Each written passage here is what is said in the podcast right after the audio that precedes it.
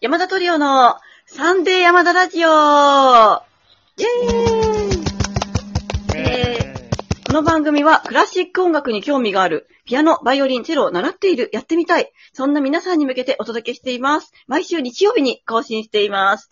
それでは最初にメンバー紹介。えー、ピアノ、佐々木みじえ水江です。よろしくお願いしイェます。ーイチェロ、山田圭一皆さん、こんにちは。よろしくお願いしますイ。ェーイよろしく。それでは、えっ、と、早速ですね、えっ、と、今日は、あの、お便りから来た。はい、自分の名前、自分の名前は？あ、あ、そうだ、ごめんなさい。私、そうだ、悪いバイオリン松本由紀子でお送りします。すいません。はい。そうだ、ごめんなさい。えっ、と、じゃあね、今日は早速ね、あの、お便りの方から来た、えっ、と、質問を読ませていただこうと思うんですよ。えーそちらがですね、えっ、と、ラジオネーム、リンゴ様より、ヤマトトリオの皆様、こんばんは。鈴木メソードって、どういうもんなんでしょうか？えバイオリンの教材と博士太郎のイメージですが、他のメソードとどう違うのでしょうか？私の周りではご出身の方をあまりお見かけしないので、いろいろ教えていただけたら嬉しいですということです。ありがとうございます。ありがとうございあります。がとうございます。すごい、すねごい奥が深い。そうだね来ちゃいましたね。そう、あの、っていうのもね、私たち3人ともね、その、あの、国際鈴木メソード音楽院っていう、あの、音楽院の、で、あのね、あの、一緒だったメンバーなんですけども、その、ね、あの、音楽院っていうのがどういう学校だったかっていうと、あの、世界中にね、その、えっと、音楽、音楽教室とか、なんか音楽を教える、その音楽団体のね、鈴木メソードっていうのがあるんですよ。で、そこの、あの、指導者になるための学校を出てまして、えそこで知り合ったのでね、もう私たちはその、鈴木メソードのね、ことはもう、ね、あの、あれだよ。よくぞ聞いてくれましたですよ。ね。ですから、あの、ね、まあ、ここれね、あの、ぜひ、あの、もう、そのね、私たち3人でお答えしようと思うんですけども、えー、じゃあまず最初にね、その、ピアノの佐々木コンシェルジュ、道江大先生から、その、あれを、鈴木メソードの概要を教えて。うん大先生じゃないんですけど、まあ、鈴木メソードっていうのは、まずなんで鈴木メソードっていうかというと、その創立者の名前が鈴木真一さんっていう方で、その鈴木から取って鈴木メソードっていうんですね。うんうん。で、まあ、どういう内容かっていうと、そのメソードの部分ですね。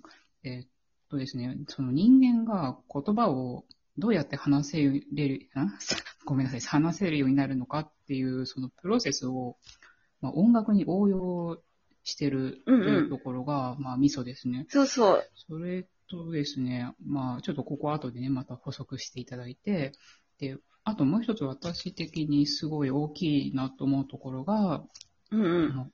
音楽を通して心をその育てて、まあ、簡単に言っちゃうと、そのいい人をね、そう増やして、世界平和に貢献しましょうっていう、まあちょっと、こう、言葉で聞く聞くとちょっと怪しいんですけど、まあその、平和のためにね、あの、あの活動してますという感じですかね。そうそうね。はい。音楽やってる人に悪い人はいないっていう、あれ、あれだよ。そしての？そうですね。うんそんな感じ？んそうですね。うんありがとうございますうん分けてこんな感じです。はい。はい、ありがとう。じゃあね、その私からもね、才能教育の、あ鈴木メソードってね、才能教育って昔言ったんだけど、えその鈴木のね、いいところっていうか、あの、鈴木がな、どういうものかっていう、あれを説明しようと思うんですけど、あの、私はね、あの、道枝さんと、あの、山田は才能教育で育ってるんですけど、あの、鈴木メソッドでね、小さい時から鈴木の先生に習って、その鈴木のお教室で育ってきてるんですけど、私はね、あの、全然違うので育ってて、で、その、音楽院に入ってからなんですよ、その鈴木っていうのをちゃんとやったのがね。でも、あの、教科書は、その鈴木の教科書をですね、先生が使ってたので、それをね、最初の方はやってましたけども、まあ、後半はやってないんだけど、その、だからその鈴木のね、バイオリンの教科書っていうのは本当にね、使ってる先生が多いんですよ。で、本当にね、あの、すごく、あの、鈴木ってバイオリンやってる人で、鈴木メソードって多分知らないっていう人いないぐらいなんじゃないかなって思うんですけども、えー、その、今ね、その、コンシェルジュ大先生が、あの、言った、その、ね、えー、母国語、その、何日本語、日本語圏に住んでる人はその日本語なんですけど、そのお母さんとかお父さんとか周りの人がね、喋ってる言語を覚えるのと同じように、そのバイオリンとか楽器ができるようになるのが鈴木ですよって言ってたんですけど、まあ具体的にそのどういうふうにやるかっていうと、あの、CD をね、あの、毎日、き、き、流してもらってお家でね。で、それを、あの、やるっていうことなんだけど、山田はさ、それ、その私の言い方で OK? いいんじゃない？あ、本当は。え？うん、ミディエーターもそうだよね。そう、私育ってないからさ。で、その、先にいやいいんじゃない覚えちゃってからっていう。そうそうそうそう。で、その耳からね、その、やりましょうっていうあれななんですよね。で、譜面は、あの、多分ね、譜面、今ね、みんなどの先生もね、教えてると思うんですけど、なんか昔は本当に譜面を教えなかったんですってね。うん。まあ、そういう先生うんうん後からでもそうそう。私もね、学校入ってね、その、後輩とか、あの、で、その譜面を全然ね、読んでこなかったの、なんて言ってる子がいたからびっくりしたんだけど、あの、譜面を、ね、あの、だからそれだけみんな耳がすごいいいっていうことですすごいびっくりしたんですけど、で私はね、あの、鈴木で育ってないから、あの、鈴木のね、良さがね、まあみんなと違う意味ですごいわかるなと思うのは、あの、やっぱりね、レッスンがすごい楽しいっていうことなんですよね。あの、なんかグループレッスンとかも本当にね、みんなでゲームやなんかをしながらやったり、あとなんか小林一茶のあのカルタをね、みんなで取って遊んだりとかして、あの、本当に楽しそうにやってるんですよ。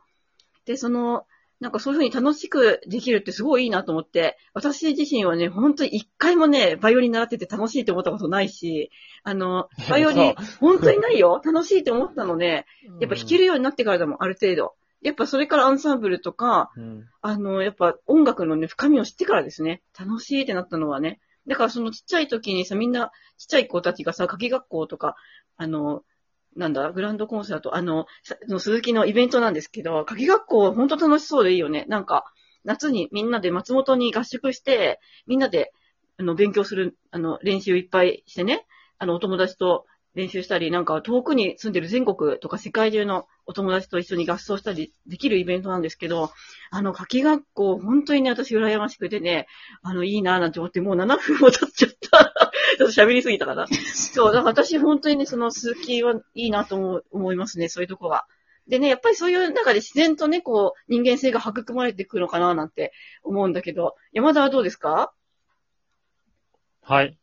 まあ、お二人がもうほとんど言ってくれたんで、特に喋ることないんいや、ですけど。だから山田の話を今日は楽しみにして、あ、そうですか。ぜひ。いや、まあ、あの、まあ、続きメソード、あの、みぜちゃんがさっき話してくれたことを、まあ、まあ音楽に応用してって言ってたけど、うんうんあの音楽だけではなくて、まあ、その、続きメソードの理念は、やっぱりその、まず聞くことっていうのもそうだし、えーあと、なんだ、繰り返すこと。そうだね。あの、ひ弾けた曲、弾けまあ音楽に当てはめれば、弾けたことをうんうん。繰り返す。できたことを繰り返して、さらに、まあ音楽だったら良い音を目指す。うんうん、えーより良いものを目指す。っそう。ていうのと、えっ、と、毎日継続するっていう、ここが、やっぱ、これはどのメソードもあそうかもしれないけど、毎日継続する？うん。これが大事で、えっ、と、まあ、結局、こう、お音楽に当てはめて、お音をこう、磨く？うんうんうん。音をさ、良い音を目指すっていうことを目指すと、やっぱり自分の心もこう、要は向上心を持ってそうそうそう。やるわけですし、ね。あよよりす、ね、あの、まあ、お自分のお思い、心が音に現れる。うんっ。ていうことで、えーまあ、音楽以外ですと、昔、鈴木先生が、あの、なんでしょう、誰もうんうん。学校で落語者を出さないために、うんうん。ね、鈴木メソードの方法を、こう、助言してやってもらったら誰もクラスから落語者が出な、まあ今落語者っていう使い方しちゃいけないかもしれないなかったとかそう、そう、うんそうそう、だから、あの、進級できなかった子がいな、出なかったとかいう。うんう、うん。からが学校教育自体が問題あるっていう考え方だだよね。うんうん。で、まあ、鈴木メソードで育った人は、プロのバイオリニストとか、プロのピアニスト、チェリストにならなくても、あの、立派な、に育って、あの、会社を立ち上げたりとか、有名な人たくさんいますし、あそうそう。の、まあ、そう、そう、まあ、やっぱ継続して、あの、辞めなかったりとか、続けることができる、あの、人っていうのは、やっぱり、どういう道行っても、は、才能花を開かせることができる。うん。っていう、いうのが、やっぱり鈴木メソードの良さで、まあそう、だよね。単純に音楽だけ教えてるわけじゃないよっていうのが、まあ、他の教お教室とは違うところなんじゃないかなと思います。そう、私もそう思ううんう。ん素晴らしい。さすが山田沢。やっぱだからね、その楽器だけをね、弾けるようになればいいっていうあれじゃないもんね。それが素晴らしいわ。ねそんな鈴木メソードを私は指導者を辞めたんですけどね。っていう。じゃあ、えっ、と、そういう、やめても、志をね、高く持って。あ、気持ちはもう全然もう才能。能教育ですよ、うん未だに。教え方もそうだしね。うんじゃあ、えっ、と、ここでね、うんあの、お便り一通だけね、その、ご紹介しようかなと思うんですけども、えっ、と、ラジオネーム、匿名希望様からのお便りです。ピアニストの佐々木さんは本職がコンシェルジュなのですか？とても気になっています。ということでね、短いお便りなんですけど、ありがとうございます。ちょっとこれさ、もう1分ぐらいしかないからちょっと答えるかわかんないんだけど、まあ、ちょっと早口でいきますよ。まずですね、コンシェルジュっていうのは、あの、まずね、松本さんがつけたんです。あだ名です。私っていうかさ私の叔父だよねややってないです。手品師のおじがつけました。